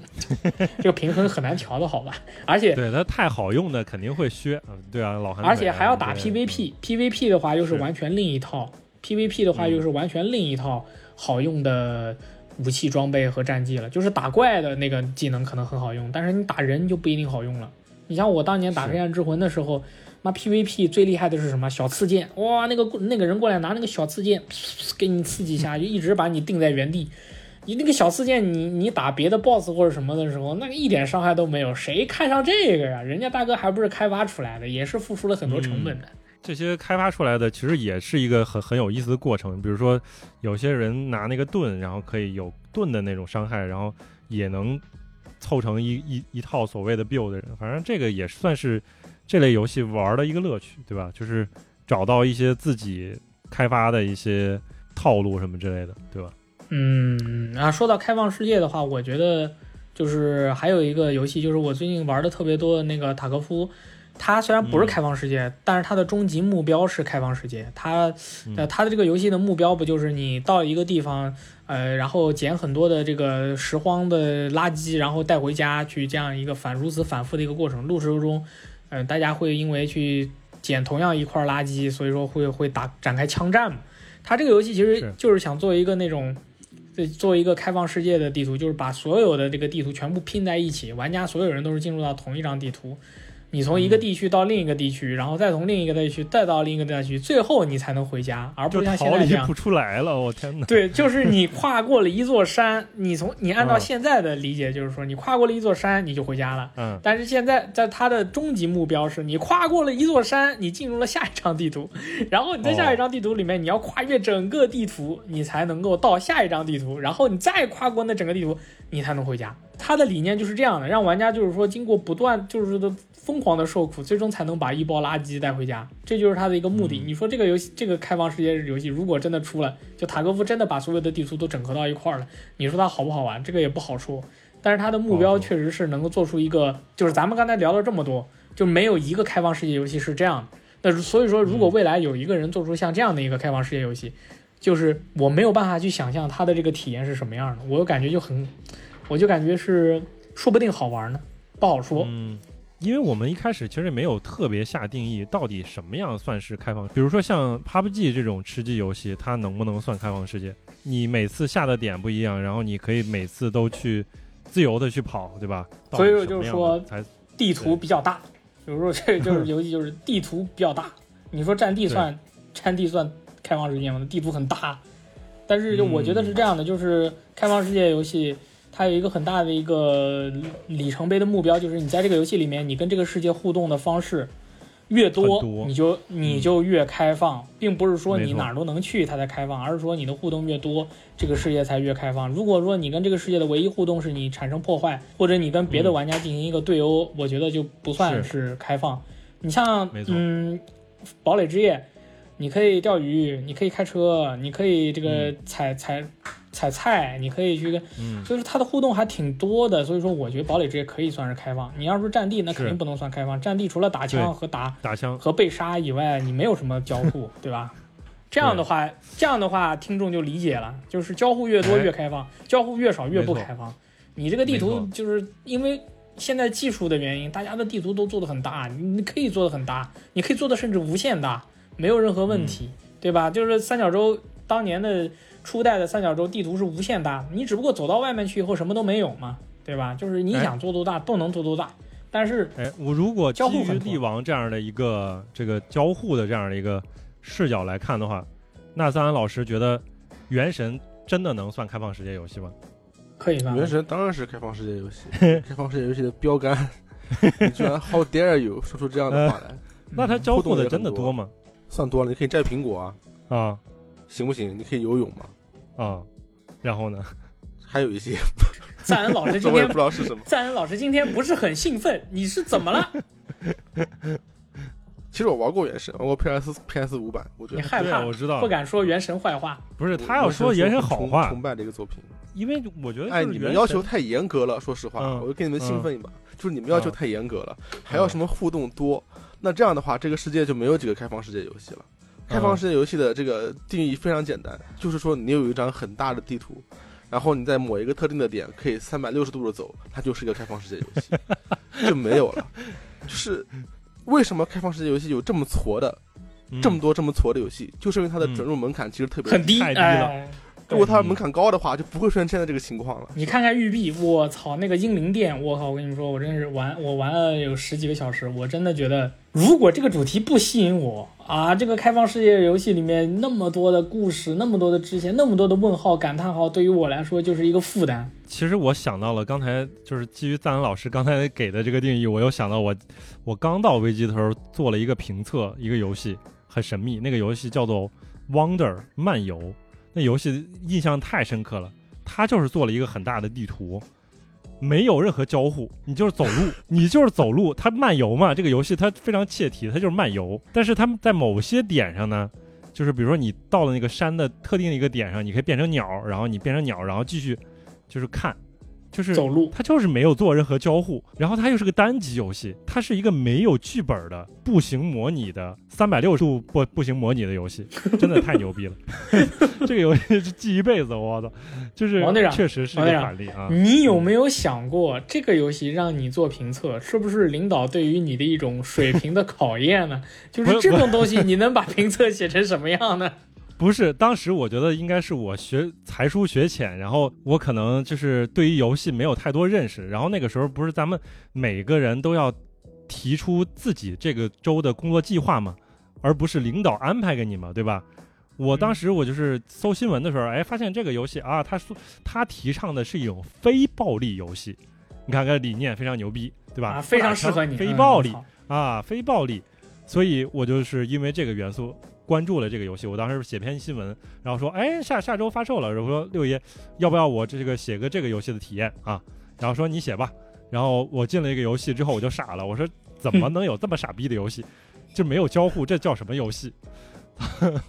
就我们啊非暴力的方法就是把所有交互都去掉，所以就没有暴力了。对对对，非暴力，我操！然后那个游戏又没做完，各种 bug，我天哪，这，所以这个其实这个时候就可以说到，就是开放世界游戏的一些就做的不好，能够带来一个什么样的一个一个效果。之前《艾尔登法环》发售一段时间之后，有人做了一些恶搞图，比如说这个如果育碧来做这个游戏会是什么样子，或者说鹅厂做这个游戏会是什么样子，然后会做一些小视频，对吧？就是看看这个效果是什么样，对吧？就是各种各种各种梗都放到里边儿。呃，比如说育碧可能会有一些 bug，然后育碧的话就会上来之后那个地图全给打开，然后每次探完了一个点之后，然后周围的问号全给打开。就是我是我在玩到哪一款游戏育碧游戏的时候，我真的就是已经 enough is enough。我看了很多问号之后，我就觉得我受不了，我 PTSD 了。我看问号真的我真的不行了。我知道丹老师还前一段时间还是玩了这个几款育碧的游戏，然后是什么能支撑你一直去玩育碧的这些开放世界游戏呢？是周围的这些呃令我感到后悔的声音，就是我每次看到一个育碧游戏，都会有人说这次绝对行，上次那个确实我也觉得不行了，这次这个相信我绝对行，谁每次说的？都不行，你点出来 是好吧谁说的？就是就是像什么什么 E 什么 K 这种人，反正就很多这种人 会说类似的话啊。而且每次每一款游戏都有人说什么《奥德赛》嗯啊，这次真的是最好的，《起源》这次真是最好的，《英灵殿》嗯是最好的，《刺客信条嗯》at its best 是吧？嗯，完了以后，这真的是，啊我真的是，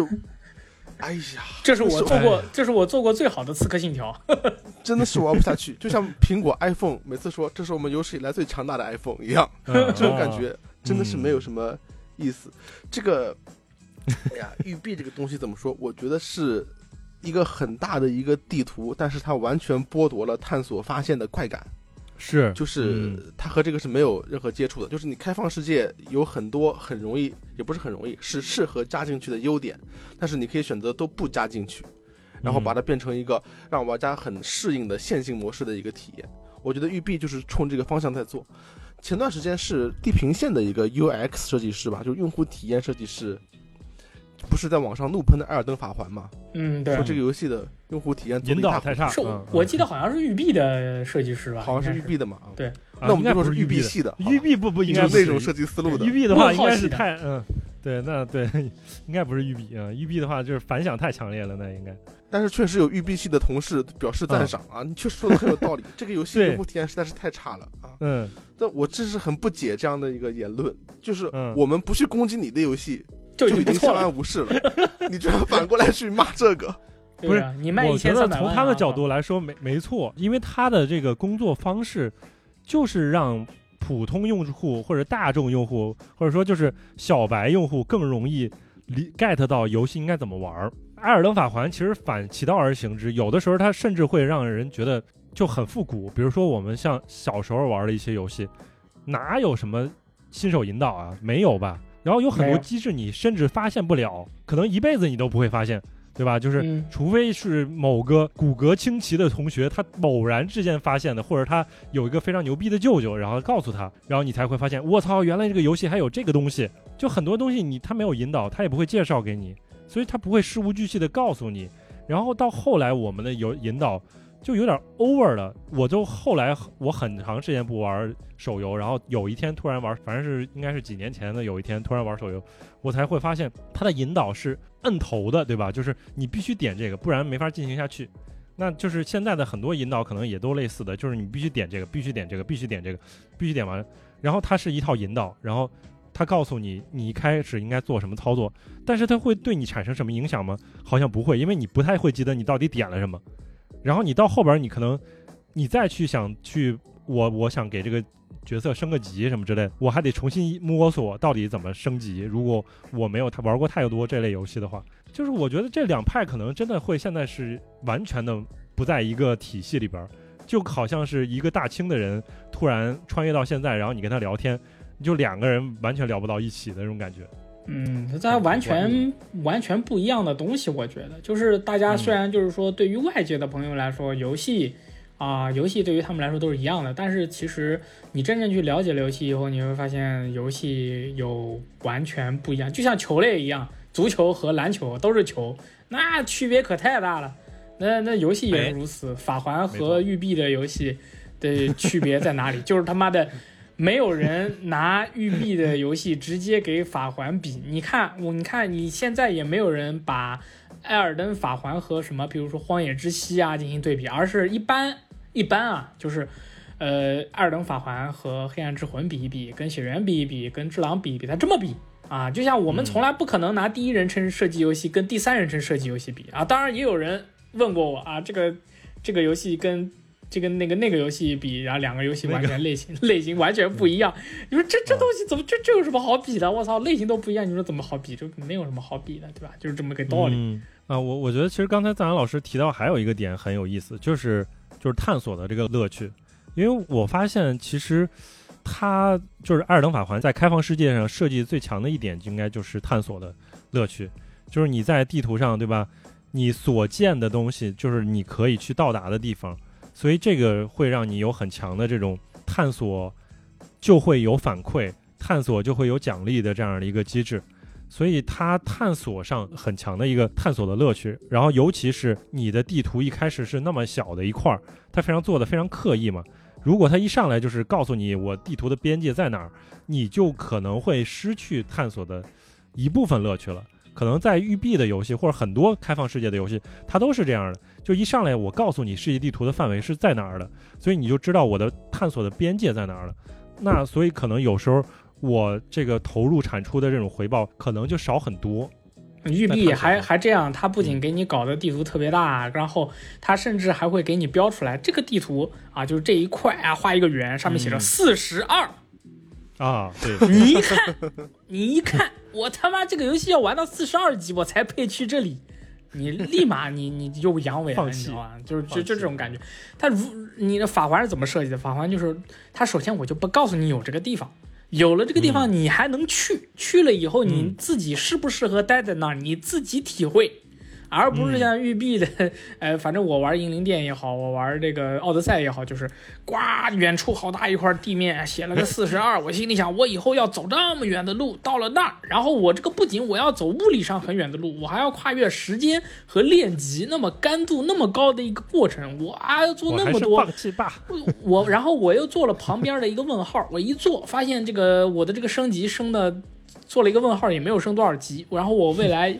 有一天到了四十二级，能到那儿去了，我就觉得，哎呦，所以说有时候你说，你看那个网游，很多人就是说嘛，就说，嗯，我装备等级不够怎么办？现在的游戏，比如包括世界上第世界第一的这个 M M O I P S 命运二，它的这个这个就是在这个装备等级这些方面，它不做太大的这个要求，你只要差不多，呃，游戏的所有的内容都能体验，它不靠这个去去打消玩家的这个游戏的这个热情。然后育碧就是。啊，给你咣一搞，搞那么那么一看，我的天，一眼前一座永远无法翻越的高山，而且你肉眼可见，你要花很多的时间和精力，你才能去得了那儿。然后你去了那儿以后，又是遍地的问号，你就会觉得我我满头都是问号啊！我，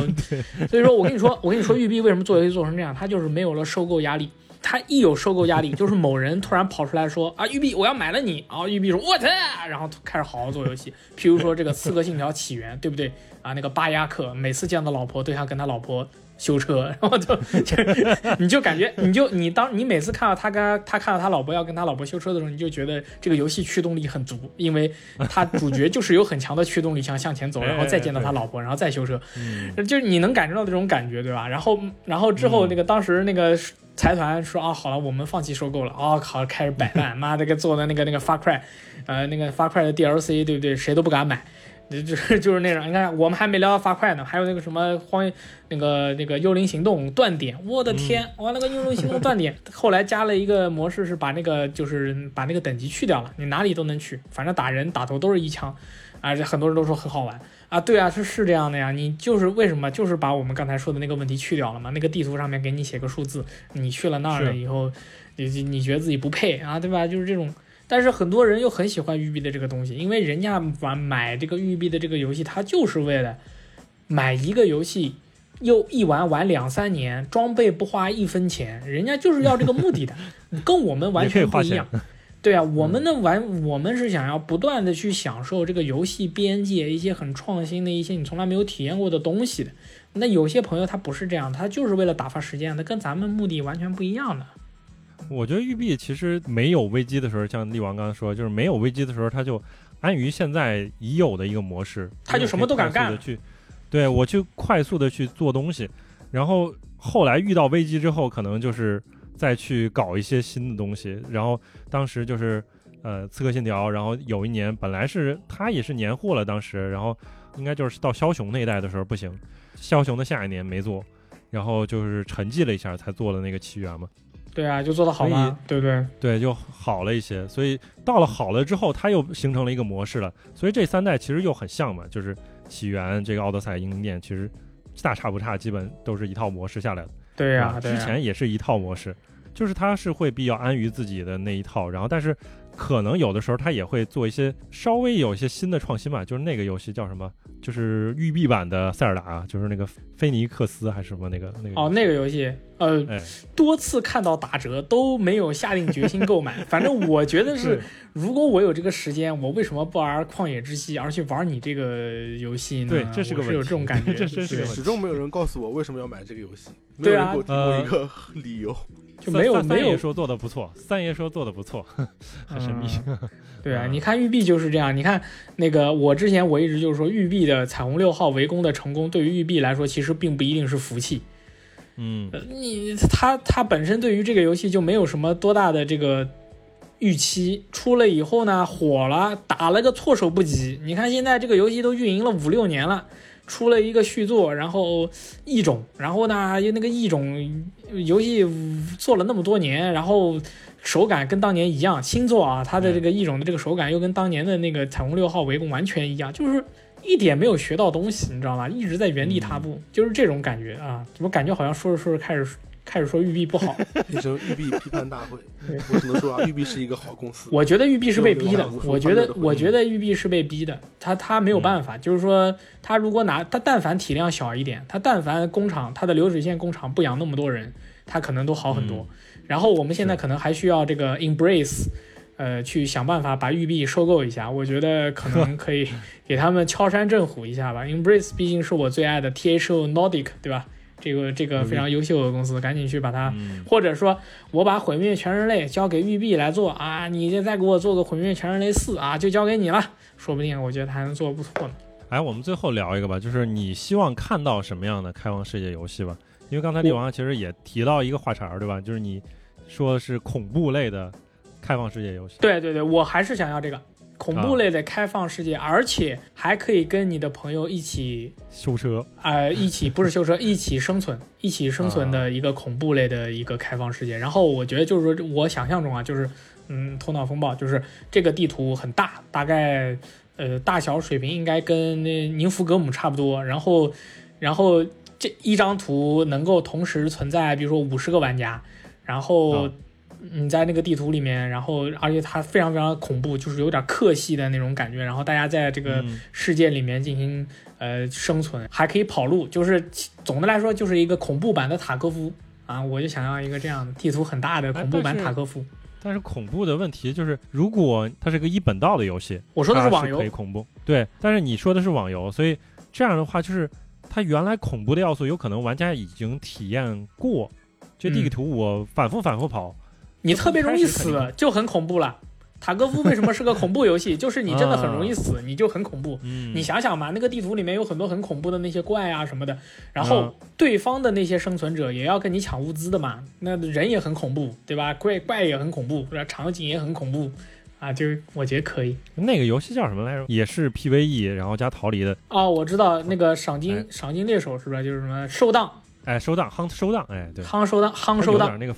对，有点儿有点对对对对对嗯就是嗯不不要是夯收档这种，就是那那个时代的，我想要现代的，就是你把啊使命召唤改一改，然后里面加一些这个恐怖的这些怪物啊什么的，或者是你周围的一个玩家，就是进来的时候是五十个人，然后其中的五十个人里面的百分之十，就是由十个二五仔会在一定时间之后突然爆种变身。然后开始追杀其他玩家，然后其他人就要在限定的时间内，呃，把垃圾捡一捡，然后往外跑，然后就感觉很刺激哦。你还要周防着周围的人你这就是其实就是魔改版塔科夫是吧？就啊！对对，其实就我，因为嗯我实在太喜欢玩塔科夫。赞恩老师有没有一些想法？就是觉得你现在觉得那些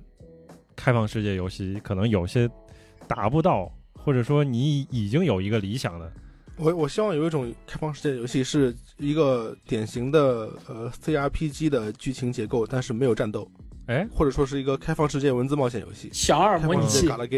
你是一个酒馆里面的小二，天天就搞八卦。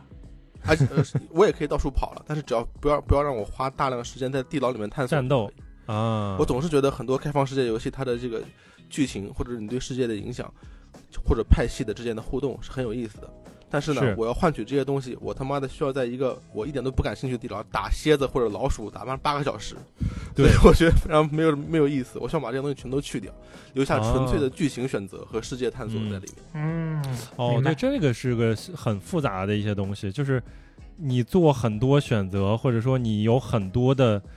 呃策略可以选，就像以前的那种这个呃辐射老辐射一样，就是你很多策略都可以去选择，然后它会相相互交织影响。然后这个东西感觉需要大量大量的脚本，这个辐射但没有战斗。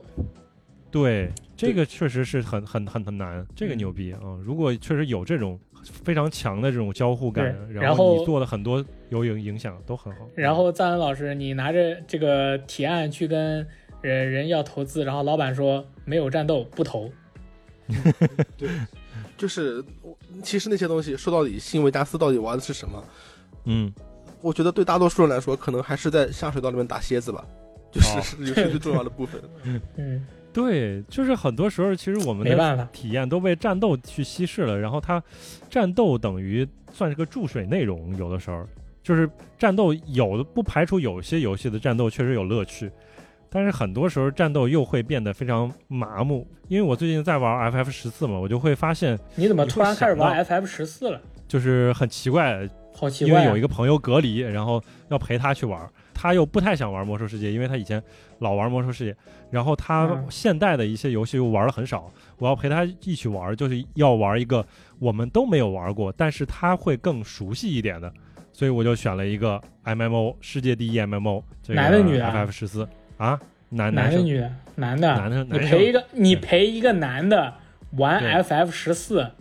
啊，不行吗？哦，没没什么，啊不是，我就是确确定一下，因为我其实我我不是很能理解要陪男神一起玩 FF 十四是怎样的一个心路历程，就是所以说学我有时候是能理解学，习一下，是 so- social social 需求的，挺挺好的。嗯就是大家没事闲着扯淡，对，闲闲着扯淡，然后去聊一聊。就是我会对比一下现代的一点儿的 MMO 和老的 MMO，你就会想，最早的那种 MMO 就是它它基本只有战斗，比如说像原来的那个传奇奇迹，那个时代那个 MMO，它的任务就是让你去杀多少只蝎子，多少只怪，然后你的战斗的你的游戏的主要体验就在于战斗本身，然后再去战斗完了之后去呃升级，然后去这个去 loot，然后其实是这些。然后到现在的话，如果我们不再往 FS 十四，然后包括魔兽再看的话，其实它就是战斗的内容会少很多，它不会让大量的时间去刷怪，而是你要去从一个点到另一个点去跑跑图跑任务，然后再到再往后的这个所谓的 MMO，就比如说像到命运二，它其实里边的剧情，然后包括 gameplay 的东西会加更多，让它的整个的体验会更丰富。我觉得会会是这样的一个体验，就是等于其实就是最容易做的反而是战斗，所谓注水的地方。然后你想去加一些剧本，然后包括脚本，然后一些更丰富的玩法，这个其实是更难的。嗯当然，这个可能就是写一个正经的好剧本很难。对，对，更让人喜欢的一些东西。嗯我觉得我会设想的，我特别喜欢的这个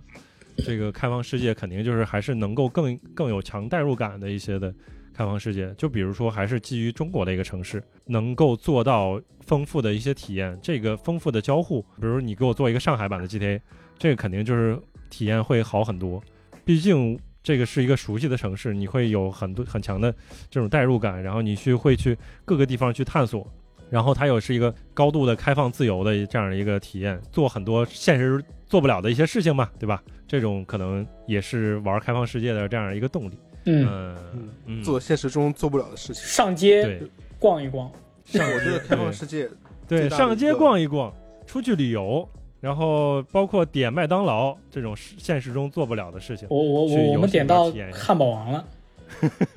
恭喜，